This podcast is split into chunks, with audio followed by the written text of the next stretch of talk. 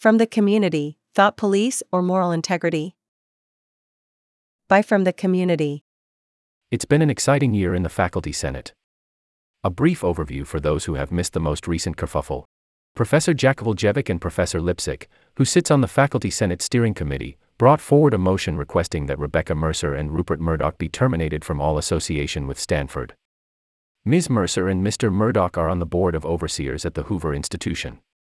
President Marc Tessier Lavigne responded with some prepared remarks, which included the claim that if the Faculty Senate voted in favor of this motion, it would be setting itself up as a thought police. Nonsense. I think I'd probably vote against the motion. Ms. Mercer's and Mr. Murdoch's indirect support and amplification of prejudice, anti Semitism, and white nationalism are immoral and distasteful.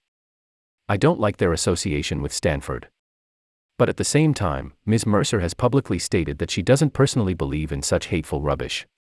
While I think most of President Tessier Lavigne's prepared remarks are mistaken, more on that in a bit, he makes one point I do agree with. It is important that different groups within the university have a freedom of association. The Hoover Institution has decided that the benefits of association with Ms. Mercer and Mr. Murdoch outweigh the drawbacks, and I want to respect that decision. But while I'm inclined to agree with President Tessier Lavigne that we should not terminate association with Ms. Mercer or Mr. Murdoch, his prepared remarks are misguided, inaccurate, and illogical. His defense of the Hoover Institution's judgment is couched in wild claims of the collapse of the university and jingoistic dog whistles. Thought police, orthodoxy, and autonomy. By falling back on such emotional absolutes, the statement misses the real challenges and the difficult questions we must face. My deference to the Hoover Institution's judgment on Ms. Mercer and Mr. Murdoch is conditional, as everyone's should be. Stanford's principles of academic freedom and the free exchange of ideas are not absolute. We do consider certain ideas or behavior so unacceptable that we disassociate from them. We removed David Starr Jordan's name from campus spaces, in part due to his promotion of eugenics, and I hope we would not have accepted post conviction donations from Jeffrey Epstein, as MIT did then said it was a mistake to do so. Furthermore, in an academic setting, not all ideas are created equal. As scholars, our primary responsibility is to decide which ideas are good and worth consideration, and which are not.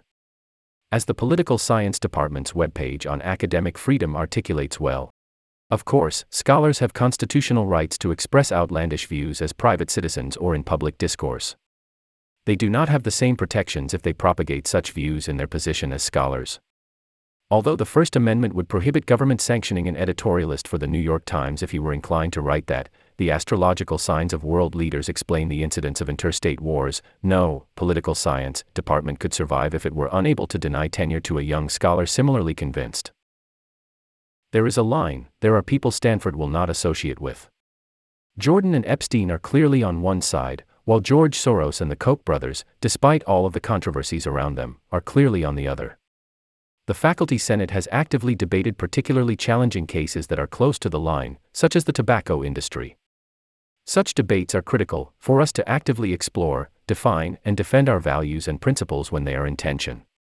Perhaps Ms. Mercer and Mr. Murdoch are close to the line. Perhaps they are far. Having a named position of authority, rather than only funding research, might move where the line is. We won't know unless we debate the matter and consider the facts. We all want what is best for Stanford. While I currently don't support Professor Lipsik and Professor Jakovljevic's motion, I wholly support their raising it for debate. I respect that their moral compasses tell them that the negative association of Ms. Mercer and Mr. Murdoch with Stanford so greatly outweighs any benefit. I respect that they have the moral integrity to argue so. I want to hear their arguments and consider them.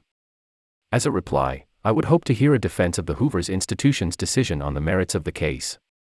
But by instead responding with a hyperbolic set of predictions on the downfall of Stanford, President Tessier Lavigne's statement does exactly what it says we shouldn't do.